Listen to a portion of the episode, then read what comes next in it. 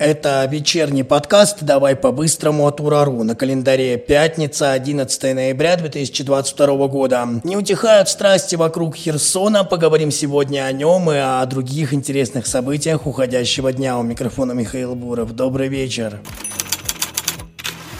Самой обсуждаемой новостью за сегодня стал подрыв Антоновского моста. Об этом заявили российские военкоры. В телеграм-каналах очень быстро стали расходиться фото и видео с места. Многие даже утверждают, что взрыв был своеобразным сигналом к концу вывода российских войск с территории Херсона. Помимо этого, сообщали также о взрывах в районе Каховской ГЭС. Однако власти Херсонской области опровергли все слухи. Антоновский мост не взорван. Он в прежнем состоянии состоянии, рассказал председатель правительства региона Сергей Елисеев. Сейчас в Херсоне сложилась самая сложная ситуация по данным местных властей на правом берегу Днепра. Сейчас осталось от 60 до 70 тысяч гражданских. Там наблюдаются перебои со светом и связью.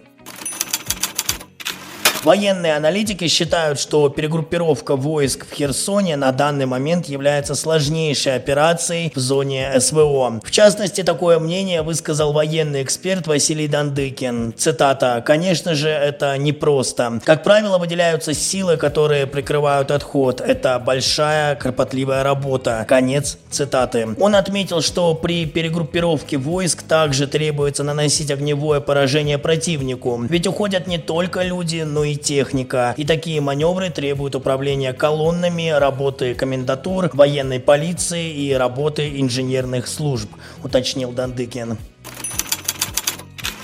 Между тем Песков отказался комментировать ситуацию в Херсоне. Вот что он заявил в рамках конференц-кола. Цитата. «Мне нечего добавить по этой теме. Здесь за какими-то комментариями прошу обращаться в Минобороны. Это приказ Суровикина и решение Шойгу». Конец цитаты.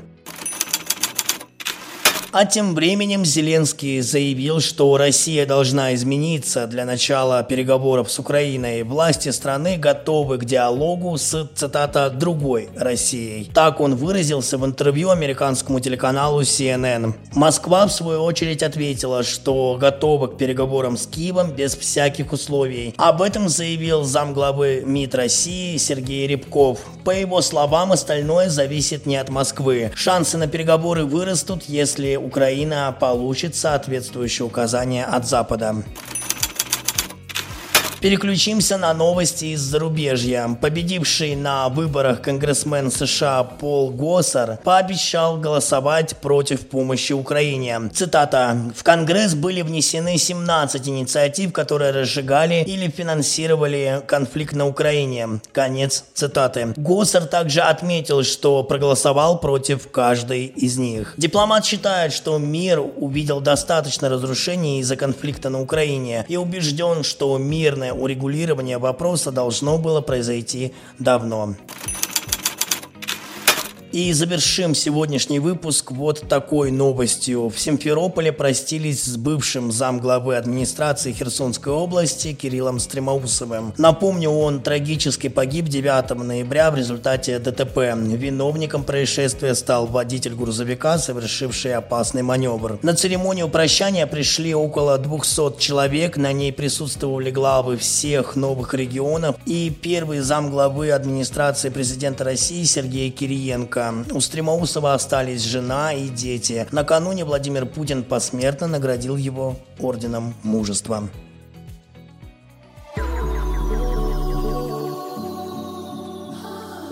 Это все самое важное, о чем мы хотели вам сегодня рассказать. Напомню, что еще больше новостей вы можете прочесть на нашем сайте ура.ньюс. Обязательно подписывайтесь на наши каналы в Телеграм и YouTube. Также подпишитесь на наше сообщество ВКонтакте. И спасибо большое за то, что слушаете наш подкаст на Яндекс Музыке. Желаю вам замечательных выходных. Увидимся совсем скоро. И не забывайте, что здесь мы обсуждаем самые яркие события дня. Это был подкаст «Давай по-быстрому» и Михаил Буров.